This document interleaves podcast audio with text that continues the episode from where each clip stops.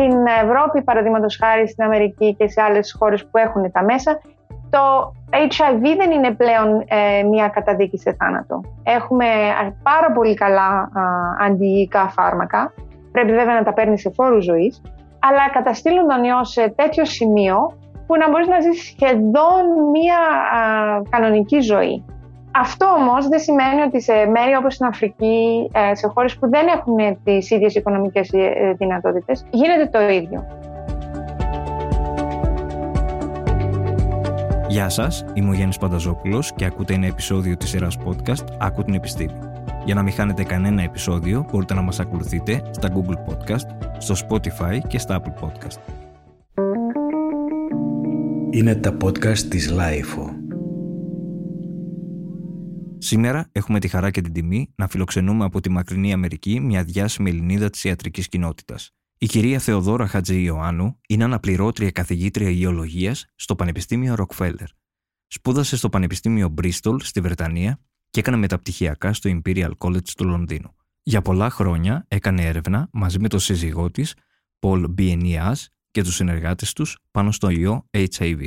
Κυρία Χατζιωάννου, ευχαριστούμε πολύ που είστε μαζί μας σήμερα από την μακρινή Νέα Υόρκη. Εγώ ευχαριστώ για την πρόσκληση. Θέλω να ξεκινήσω με, ένα, με, με το θέμα της επικαιρότητας που μας απασχολεί όλους. Είχαμε ήδη δύο χρόνια πανδημία και ξαφνικά έχουμε βρεθεί αντιμέτωποι με την ευλογία των πυθίκων.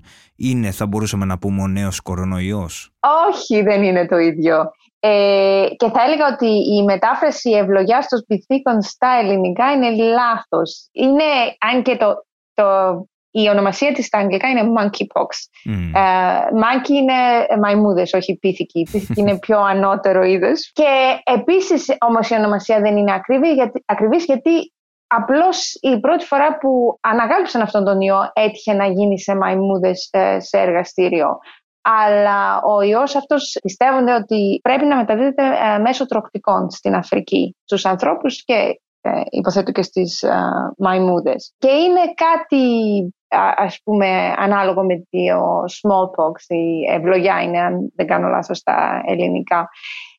δεν είναι το ίδιο. Πρώτον, γιατί αυτός ο ιός υπάρχει εδώ και χρόνια στην Αφρική, άσχετα αν δεν μας απασχολούσε εμάς γιατί παρέμεινε κυρίως στην Αφρική, υπήρχαν κατά καιρούς ε, ε, διάφορα κρούσματα σε χώρες ε, στην, όπως στην Ευρώπη ή στην Αμερική και σε άλλες χώρες που συνήθως ήταν συνδεδεμένες με ανθρώπους που είχαν μόλις ταξιδέψει από την Αφρική. Αλλά δεν είχαμε μια ε, μετάδοση στον πληθυσμό. Και διάφορα άλλα ανέκδοτα ε, κάποιας μεταφοράς του ιού σε διάφορες χώρες. αλλά αυτή τη στιγμή αυτό που μας απασχολεί είναι ότι βλέπουμε μια μεγαλύτερη ε, έξαρση κρουσμάτων από ό,τι θα περιμέναμε, από ό,τι τις βλέπουμε συνήθως σε αυτή την περίπτωση και σε, γίνεται σε διάφορες και ε, περισσότερες χώρες από όσο θα θέλαμε. Αλλά δεν έχει την ίδια μεταδοτικότητα με τον SARS-CoV-2, με τον κορονοϊό. Και είναι ακόμα πολύ νωρίς για να ξέρουμε τι ε, επίπεδα θα αποκτήσει. Υπάρχει κάτι που εσάς σας ανησυχεί σχετικά με την ε, εξάπλωση αυτής της νέας μορφής τώρα επιδημίας; Δεν, όπως είπα, είναι λίγο νωρίς ακόμα για να, ε, για να με ανησυχεί. Φυσικά, οποιαδήποτε εμφάνιση ιού με ένα διαφορετικό τρόπο από το συνηθισμένο είναι πάντα ανησυχητική και είναι κάτι που πρέπει να προσέξουμε. Αλλά δεν ε, νομίζω ότι υπάρχει πανικός ή ότι πρέπει να, να τρομάξουμε τώρα. Είναι, όπως είπα, είναι νωρίς. Και επιπλέον έχουμε, ε, και έχουμε και ε, φάρμακο εναντίον αυτού του ιού και εμβόλιο το οποίο μπορεί να χρησιμοποιηθεί αν όντως δούμε ότι θα υπάρξει μια μεγαλύτερη εξάπλωση από αυτή που βλέπουμε τώρα. Ξαναβλέπουμε να υπάρχει ένας στιγματισμός για το ομοφιλοφιλικό σεξ με διάφορα σενάρια που κυκλοφόρησαν τι θα μας λέγατε; Κάποιοι πάντα βρίσκουν κάτι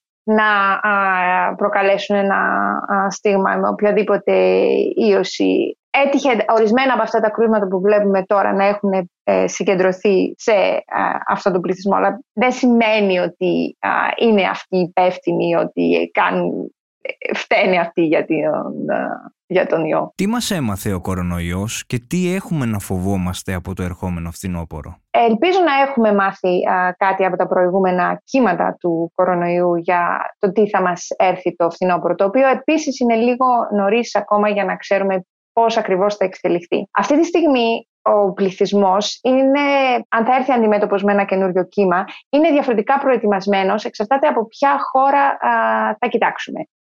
Σε χώρες όπου το ποσοστό εμβολιασμού είναι αρκετά υψηλό ή χώρες όπου έχουν ε, ε, δεχτεί ε, αλλεπάλληλα κύματα, όπου έχουν προσβληθεί αρκετοί και όχι μόνο μία φορά, αλλά ίσως και περισσότερες, το ανοσιοποιητικό πεδίο, ας το πούμε έτσι, του πληθυσμού είναι πιο καλά προετοιμασμένο για να τον αντιμετωπίσει ε, το επόμενο κύμα του ε, κορονοϊού.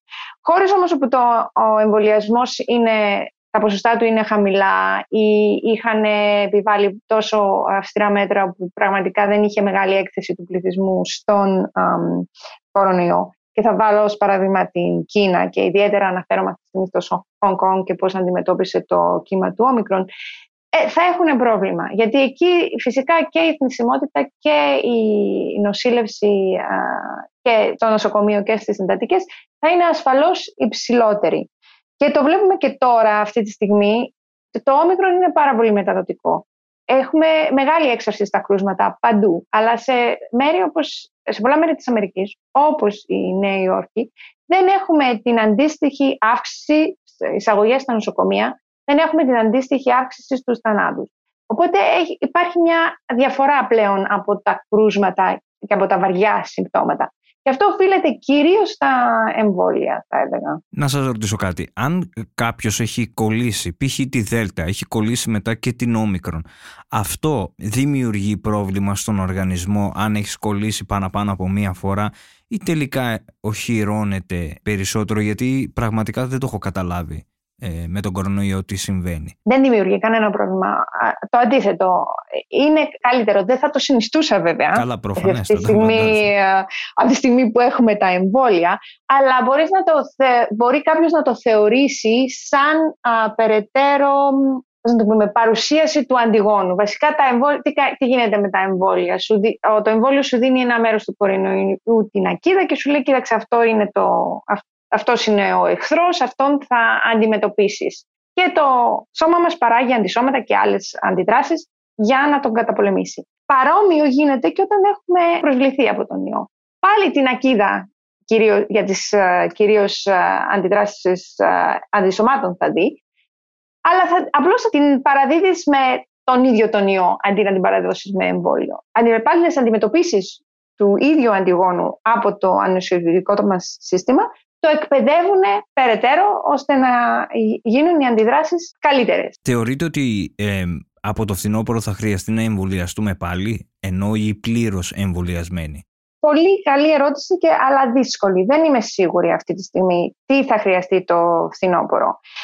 Αυτή τη στιγμή ε, τα στοιχεία μας και ιδιαίτερα η τελευταία μελέτη που έχουμε κάνει, μία που ετοιμάζουμε, αλλά και στοιχεία από άλλα εργαστήρια, δείχνουν ότι η ανοσιοποιητική μνήμη τουλάχιστον μετά από τρεις δόσεις του mRNA και πιθανότατα συνδυασμών άλλων εμβολίων ή αν είχε κάποιος εκτεθεί στον ιό και μετά εμβολιάστηκε ή και το αντίθετο αν έχει εμβολιαστεί και μετά ε, εκτέθηκε στον ιό, είναι αρκετές για να δημιουργήσουν μια πάρα πολύ ισχυρή αντίδραση. Δηλαδή, παράγουμε αντισώματα τα οποία είναι και πάρα πολύ ισχυρά και μπορούν να δουν τις διάφορες ε, μεταλλαγές που βλέπουμε στα, στα μεταλλαγμένα στελέχη που κυκλοφορούν μέχρι τώρα. Αυτό βέβαια δεν προστατεύει από τη μετάδοση, αλλά προστατεύει από την νοσήλευση, προστατεύει από το θάνατο.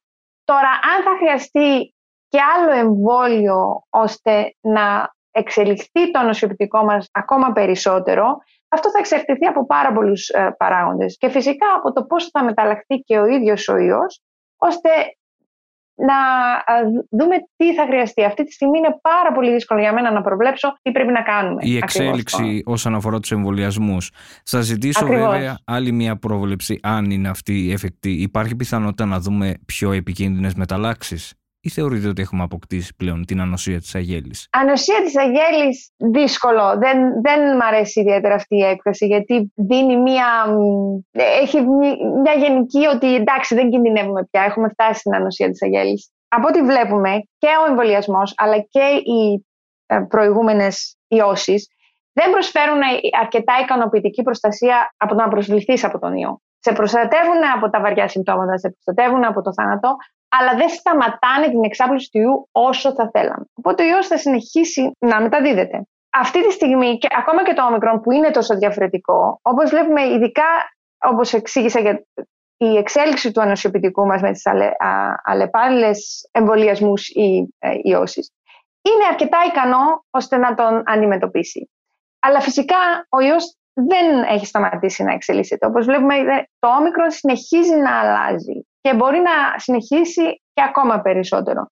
Τώρα θα φτάσεις σε ένα σημείο ώστε αυτή η ανοσία που έχουμε αποκτήσει να μην είναι πλέον αρκετή για να τον αντιμετωπίσει. Αυτό είναι ένα σενάριο το οποίο δεν μπορούμε να το αποκλείσουμε εντελώς. Οπότε ίσως αυτό θα καθορίσει και τι ακριβώς, πώς ακριβώς θα αντιμετωπίσουμε το επόμενο κύμα. Αλλά δεν έχουμε ξεμπερδεύσει ακόμα με το κορονοϊό. Ε, είναι ε, πολύ νωρίς ακόμα για να πούμε κάτι τέτοιο. Πάνω σε αυτό που λέτε, είναι, υπάρχουν αρκετοί επιστήμονες που λένε ότι η νόσηση ε, με τον κορονοϊό όταν έρχεσαι σε επαφή και κολλάς Μπορεί ναι να το περάσεις ελαφρά. Βέβαια έχουμε δει και πολλούς ανθρώπους που ταλαιπωρούνται από τα long covid συμπτώματα.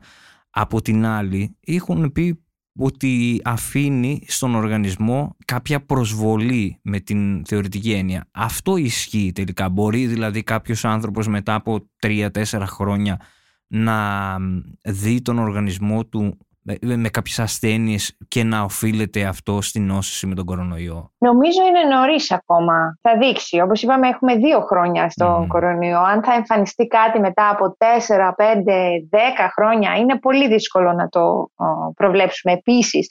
Αλλά όπως αναφέρατε, το γεγονός ότι έχουμε το long COVID, το οποίο ήδη έχει εμφανιστεί, είναι ένα πρόβλημα. Δηλαδή, οι μακροχρόνιες επιπτώσεις του κορονοϊού επίσης δεν γνωρίζονται αυτή τη στιγμή. Και επίσης δεν γνωρίζουμε κατά πόσο το εμβόλιο προστατεύει από αυτά τα περαιτέρω ίσως ε, συμπτώματα. Θέλω να ελπίζω ότι επειδή το εμβόλιο ε, γενικά βοηθάει και στην ε, καταστολή του οικού φορτίου και σταματάει τον ιό ώστε να μην πολλαπλασιάζεται τόσο πολύ και προστατεύει από τα βαριά συμπτώματα, ότι θα έχει και κάποια επίπτωση ε, στα long covid ή σε συμπτώματα που μπορεί να εμφανιστούν αργότερα. Αλλά όπως είπαμε είναι λίγο νωρίς πάλι για να το ξέρουμε τι, πώς ακριβώς θα εξελιχθεί. Τώρα θέλω να πάμε στο κομμάτι της ε, τεχνολογίας mRNA. Ε, Πολλοί αναρωτήθηκαν αν η συγκεκριμένη τεχνολογία μπορεί να μας βοηθήσει να αντιμετωπίσουμε και άλλες παρόμοιες ασθένειες, όπως για παράδειγμα είναι ο καρκίνος ή ο HIV που ξέρω ότι έχετε ασχοληθεί πάρα πολλά χρόνια ε, με το συγκεκριμένο αντικείμενο. Τι θα μας λέγατε; Φυσικά, κάθε τεχνολογία που αναπτύσσεται έχει φοβερές προοπτικές να βοηθήσει πάρα πολλούς τομείς. Και ειδικά το mRNA, γιατί είναι μια τεχνολογία η οποία μπορεί να την αναπτύσσεις και να την ας πούμε, προσαρμόσεις πιο εύκολα από τα κλασικά, κλασικές τεχνολογίες εμβολίων. Τώρα, πόσο θα βοηθήσει διάφορες ασθένειες, ιών ή μη, επίσης, λέω θα δούμε. Δεν σας δίνω πάρα πολλές σίγουρες απαντήσεις σήμερα, δυστυχώς. Για το HIV συγκεκριμένα, εγώ είμαι πάρα πολύ επιφυλακτική, γιατί για μένα το πρόβλημα δεν είναι η τεχνολογία που μας λείπει. Όπως και να το κάνεις το mRNA, παρόλο που προσφέρει μια ένα διαφορετικό τρόπο να, να παρουσιάσεις ένα αντίγωνο ή να παρουσιάσεις κάτι στον οργανισμό σου. Δεν είναι αυτό το πρόβλημα που έχουμε με τον HIV. Ε, το πρόβλημα με τον HIV είναι τεράστιο από την άποψη ότι όταν προσβάλλεις από τον ιό, ο ιός μπαίνει μέσα σου, γίνεται μέρος του γενετικού σου υλικού είναι πάρα πολύ δύσκολο να φύγει. Και επιπλέον ότι προσβάλλει τα ίδια τα κύτταρα του νοσιοποιητικού, τα οποία καλούνται να τον πολεμήσουν. Και το πρόβλημα δεν είναι η παράδοση του αντιγόνου ή η τεχνολογία εμβολίων, είναι πώς ακριβώς θα μπορέσουμε να δραστηριοποιήσουμε το ανοσιοποιητικό σύστημα να παλέψει κάτι το οποίο προσβάλλει το ίδιο το ανοσιοποιητικό. Για μένα αυτό είναι ένα πάρα πολύ δύσκολο πρόβλημα, το οποίο δεν είμαι τόσο σίγουρη ότι τα mRNA θα το λύσουν. Ξέρετε γιατί το ρωτάω; Υπήρχαν πάρα πολλοί, το είδατε και εσείς σε όλη αυτή τη διάρκεια της πανδημίας, που είπαν ότι μα καλά, πώς είναι δυνατόν να δημιουργηθούν εμβόλια μέσα σε τόσο σύντομο χρονικό διάστημα από πάρα πολλές εταιρείες και τόσα πολλά χρόνια που έχουμε τον ιό HIV να μην έχει γίνει το ίδιο. Εγώ καταλαβαίνετε, τώρα πρέπει να το ρωτήσω, αλλά Ναι. Είναι κάτι από ό,τι μας είπατε, αν αντιλήφθηκα σωστά, είναι τελείως διαφορετικό ο κορονοϊός ε, σε σχέση με τον ακριβώς. οργανισμό από ότι ο ιός HIV. Γι' αυτό είναι δύσκολο να πτυχθούν εμβόλια. Ναι, πιστεύω γι' αυτό. Και όταν μιλάμε για μεταλλάξεις του κορονοϊού και, αν- ε, και βλέπουμε πόσο, ε, πόσο πολλοί παραπονιούνται, πόσο γρήγορα εξελίσσεται, ο ιός του HIV εξελίσσεται με τεράστιο, πολύ μεγαλύτερο ρυθμό από ότι ο κορονοϊός. Και είναι και αυτό ένα πρόβλημα αντιμετώπισης του, γιατί ε, όταν ένας ιός εξελίσσεται τόσο γρήγορα και μέσα στον ο, οργανισμό, είναι πάρα πολύ δύσκολο να, να βρεις το εμβόλιο ή το αντιγόνο το οποίο θα πρέπει να εκπαιδεύσει το ανοσιοποιητικό σύστημα για να πολεμήσει όλες αυτές ε, ή τον τεράστιο αριθμό μεταλλάξεων στη- στην περίπτωση του HIV. Οπότε αυτό, αυτό που είπαμε και πριν, ε, δηλαδή ότι είναι ένα διαφορετικό πρόβλημα. Δεν είναι όλοι οι ίδιοι και ο- ό,τι δουλεύει εναντίον ενός δεν θα δουλέψει απαραίτητα και εναντίον όλων των ιών. Διάβαζα μια τελευταία μέτρηση που έλεγε ότι 690.000 άτομα έχουν πεθάνει από AIDS το 2019. Είναι νομίζω η τελευταία μέτρηση. Σε ποια φάση βρισκόμαστε όσον αφορά τις έρευνες για τον ιό HIV. Οι έρευνες συνεχίζονται πάρα πολύ και είναι ένα, ένας ιός το οποίο τουλάχιστον στην Αμερική η, ε, η κυβέρνηση έχει δώσει πάρα πολύ α, όθηση στις χρηματοδοτήσεις για την έρευνα εναντίον του. Αλλά έχουμε φτάσει σε ένα ε, πρόβλημα το οποίο δεν αντιμετωπίζεται με τον ίδιο τρόπο σε όλο τον πλανήτη.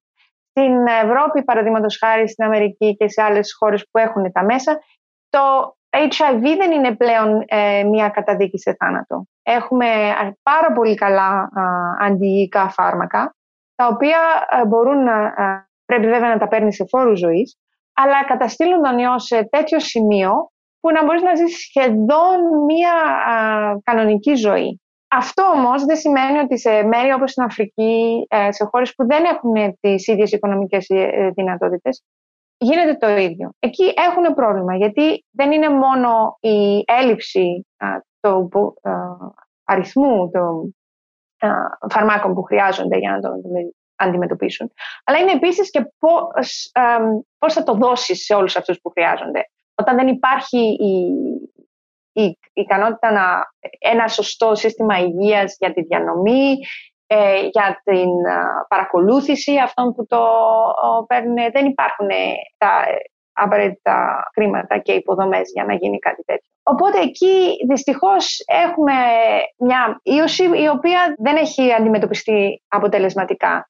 Και αυτό είναι πρόβλημα και θα συνεχίσει, ε, θα συνεχίσει τους θανάτους και θα έχει συνεχίσει να έχει και επιπτώσεις σε ε, πολλά άλλα μέρη όχι, της υγείας, όχι μόνο στην Αφρική αλλά και παντού. Παραδείγματος χάρη, αυτά τα, αυτά τα μεταλλαγμένα στελέχη, όπως το όμικρον, πιστεύουμε ότι ο πιθανότερος λόγος το, για τον οποίο αναπτύχθηκαν είναι ότι ε, παρουσιάστηκαν σε ανθρώπους στην Αφρική οι οποίοι πάσχουν από HIV.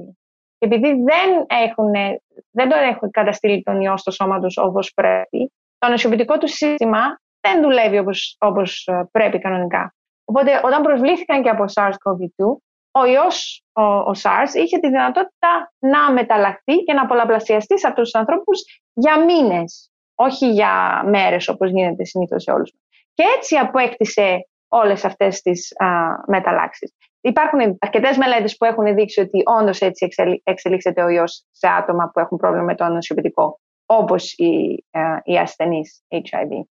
Και Πιστεύω ότι επειδή ακριβώς δεν έχει αντιμετωπιστεί το πρόβλημα στην Αφρική και αυτό τυχαίνει και βλέπουμε τα μεταλλαγμένα στελέχη να εμφανίζονται εκεί πρώτα. Είμαστε κοντά ή όχι δηλαδή σε μία ε, θα μπορούσαμε να πούμε αντιμετώπιση του HIV. Απέχουμε δηλαδή ακόμα από το να πούμε ότι μπορεί να γίνει πλήρη ίαση; Κοιτάξτε, το πρόβλημα για τον HIV είναι ότι επειδή γίνεται μέρος του γενετικού υλικού του σώματος όταν προσβληθούμε, είναι πάρα πολύ δύσκολο να εξαλειφθεί μιας αν κάποιος προσβληθεί. Η αντιμετώπιση, όπως είπαμε τώρα, με ε, αντιϊκά φάρμακο δεν είναι πια πρόβλημα ε, επιστήμης. Είναι πρόβλημα υποδομών, κυβερνήσεων, είναι πρόβλημα υγείας μιας ορισμένης χώρας. Οπότε είναι πάρα πολύ δύσκολο να, ε, σαν επιστήμονας να, να πούμε ότι α, τι άλλο, τι παραπάνω θα κάνετε ε, για να το αντιμετωπίσετε. Εντάξει, από τη στιγμή ειδικά που είπα ότι ε, προσπαθούμε βέβαια να βρούμε εμβόλιο, αλλά αυτή τη στιγμή δεν, δεν, εγώ τουλάχιστον προσωπικά δεν βλέπω κάτι το διαφορετικό που γίνεται για να προχωρήσουμε σε αυτόν τον τομέα. Θέλω να σας ρωτήσω τώρα για σας, για την ε, επιστημονική σας διαδρομή. Ξεκινήσατε από τη Ρόδο. Πώς ένας ναι. άνθρωπος καταφέρνει από ένα ελληνικό νησί να βρεθεί ε, στα μεγαλύτερα ερευνητικά εργαστήρια της Νέας Υόρκης. Για πείτε μας, υπάρχει συνταγή επιτυχίας; Ε, δεν ε, νομίζω ότι είμαι ε, η μόνη που έχει καταφέρει ε, κάτι τέτοιο ή ότι υπάρχει μια συγκεκριμένη συνταγή. Υπάρχουν άνθρωποι από όλο τον κόσμο και από πιο απόμακρα μέρη που έχουν καταφέρει να φτάσουν σε ένα σπουδαίο ή μεγάλο σημείο. αρκεί να το θέλεις πραγματικά και να προσπαθήσεις να πετύχεις αυτό που ονειρεύεσαι, αλλά φυσικά και να δουλέψεις εξαιρετικά σκληρά. Η θέληση μόνο δεν φτάνει. Θέλει πραγματικά πάρα πολύ μεγάλη προσπάθεια. Αλλά όταν καταφέρεις να βρεις κάτι που πραγματικά σε ικανοποιεί, νομίζω δεν το βλέπεις πια σαν επάγγελμα. Θυμάμαι όταν πρωτοπήκα σε εργαστήριο στο Λονδίνο, όταν άρχισα την καριέρα μου στο εργαστήριο, δεν πίστευα πραγματικά ότι μπορούσα να κάνω κάτι το οποίο μου άρεσε τόσο πολύ και να πληρώνουμε γι' αυτό. Ήταν πραγματικά απίστευτο για μένα. Και ε, νομίζω ότι, όπως είπα, θέληση και σκληρή δουλειά μπορεί να καταφέρουν ε, πάρα πολλά πράγματα. Φυσικά χρειάζεται και λίγη τύχη και ορισμένες ε, συγκυρίες που θα βοηθήσουν ε, για να πετύχεις αυτό που θέλεις. Αλλά πραγματικά εγώ τουλάχιστον όταν άρχισα και στις διά, στα διάφορες χώρες και πήγα από Αγγλία σε Γαλλία και από Γαλλία σε Αμερική δεν είχα ούτε διασυνδέσεις, ούτε μέσα, ούτε τίποτα. Νομίζω ότι υπάρχουν ευκαιρίες, αρκεί να τις ε, βρεις και να μην διστάσεις να τις αρπάξεις. Σκεφτήκατε ποτέ να επιστρέψετε στην Ελλάδα; Όχι. Πολύ νωρίς, πάρα πολύ νωρίς στην καριέρα μου, ε, το σκέφτηκα, αλλά ποτέ δεν ε, σοβαρά. Δυστυχώς στην Ελλάδα δεν ξέρω αρκετά καλά τις λεπτομέρειες, ειδικά στον ακαδημαϊκό τομέα, δεν υπάρχει αξιοκρατία που υπάρχει στο εξωτερικό. Αυτό ακριβώς που κατάφερα, αυτό που είπα προηγουμένως, ότι δεν είχα διασυνδέσεις, δεν είχα γνωστούς, δεν είχα μέσα, αλλά κατάφερα ότι κατάφερα, το κατάφερα γιατί ακριβώς η δουλειά που παρήγα ήταν καλή. Και θεώρησαν αυτοί οι άνθρωποι που δεν με ήξεραν ότι ήταν αρκετά καλοί για να με προωθήσουν. Στην Ελλάδα δεν νομίζω ότι συμβαίνει το αντίστοιχο. Τώρα που αναφερθήκατε στον ακαδημαϊκό χώρο, όταν διαβάζετε για την Ελλάδα και όλα αυτά που γίνονται στα ελληνικά πανεπιστήμια, ποιες σκέψεις σας δημιουργούνται; Γενικά, βλέπω μια, αυτή την απόρριψη της αξιοκρατίας, την απόρριψη του άριστου και ότι δεν χρειάζεται κάποιος να είναι ικανός για να καταφέρει κάτι. Και αυτό είναι ακριβώς το αντίθετο από ό,τι κατάφερα εγώ σε όλη μου την καριέρα. Ειδικά τελευταία με τα συμβάντα στο, στο πανεπιστήμιο, με τη βιβλιοθήκη, με όλα αυτά, βλέπω τους φοιτητές να αντιδρούν για ορισμένα πράγματα για τα οποία για μένα δεν είναι αυτά. Πραγματικά είναι πιο σημαντικό ε, να μπορείς να κάνεις κατάληψη σε ένα πανεπιστήμιο για μήνες από το να φτιάξουν μια βιβλιοθήκη. Δηλαδή είναι ασύλληπτο. Δεν, δεν το καταλαβαίνω πραγματικά. Γιατί δεν βγήκαν οι φοιτητές να διαμαρτυρηθούν για, για αυτό το πράγμα. Ε, είναι εις βάρος τους όλα αυτά. Του χάνουν εξάμεινα, χάνουν μαθήματα. Και, αλλά φυσικά και το, το σύστημα ε, στα πανεπιστήμια ε, είναι επίσης ο λίγο απαρχαιωμένο θα έλεγα. Έχω η ανεψιά μου που κάνει, είναι στην Αθήνα σε πανεπιστήμιο και ειδικά τώρα με την τελεκπαίδευση τα, οι σκηνές που μου περίγραφε ήταν πραγματικά απίστευτες. Και λες, εντάξει, Πού ακριβώς πάει η Ελλάδα από άποψη α, ακαδημαϊκής καριέρας, α, ακαδημαϊκής φίτησης κλπ. Αυτό είναι το ερώτημα του ενός εκατομμυρίου και εμείς ακόμα αναζητούμε αυτή την απάντηση. Αν ήσασταν, σας καλούσαν σε ένα αμφιθέατρο ελληνικού πανεπιστήμιου και ήσασταν μπροστά στους φοιτητές και σας ζητούσαν να τους δώσετε μια συμβουλή, ποια θα ήταν αυτή; Να, καλή ερώτηση. Δεν ξέρω. Δεν ξέρω συμβουλή για αυτούς που πραγματικά θέλουν να κάνουν μια καριέρα σε, στο αντικείμενο που κάνω εγώ θα ήταν να φύγουν. Δεν, ε, να φύγουν στο εξωτερικό εννοείται. Να φύγουν στο εξωτερικό, μόλις μπορέσουν. Δεν λέω ότι δεν υπάρχουν καλά τμήματα στα ελληνικά πανεπιστήμια. Δεν λέω ότι δεν υπάρχουν φοβεροί καθηγητές, ε, ότι όλα είναι ε, μαύρα. Αλλά δεν βλέπω ότι θα, σου, θα δοθούν σε κάποιον οι ίδιες ευκαιρίες τις οποίες μπορεί να βρει στο εξωτερικό. Επίσης, κλείνοντας, θέλω να σας ρωτήσω, πιστεύετε ότι ζούμε σε μια εποχή μεγάλης αβεβαιότητας ή θα δούμε επιτεύγματα μεγάλης επιστήμης; Τι πιστεύετε; Επιτεύγματα μεγάλης επιστήμης νομίζω ότι βλέπουμε συνέχεια. Παραδείγματος χάρη τα mRNA εμβόλια που, τα οποία χρειάστηκαν χρόνια για να επιτευχθούν, αλλά ήρθαν στην κατάλληλη στιγμή αυτή τη στιγμή. Και, και καθημερινά στο χώρο μας βρίσκουμε από μικρά μέχρι μεγάλα επιτεύγματα. Ε, πιστεύω ότι η τεχνολογία καλπάζει αυτή τη στιγμή. Αλλά φυσικά αλλάζουν και πάρα πολλά πράγματα. Ε, βλέπουμε ότι ε, πραγματικά η κλιματική αλλαγή για μένα είναι το μεγάλο πρόβλημα και συμβάλλει εξαιρετικά στην έξαρση ε, καινούργιας πανδημίας, όπως είδαμε το SARS-CoV-2, ε, ίσως το, το monkeypox, την ευλογία που βλέπουμε τώρα. Όλα αυτά είναι, ε, είναι πραγματικά συνδεδεμένα το ένα με το άλλο. Και νομίζω ότι θα βρεθούμε αντιμέτωποι με πολλά πολλά καινούργια προβλήματα που ίσως δεν είμαστε εντελώς προετοιμασμένοι για να τα αντιμετωπίσουμε όπως πρέπει.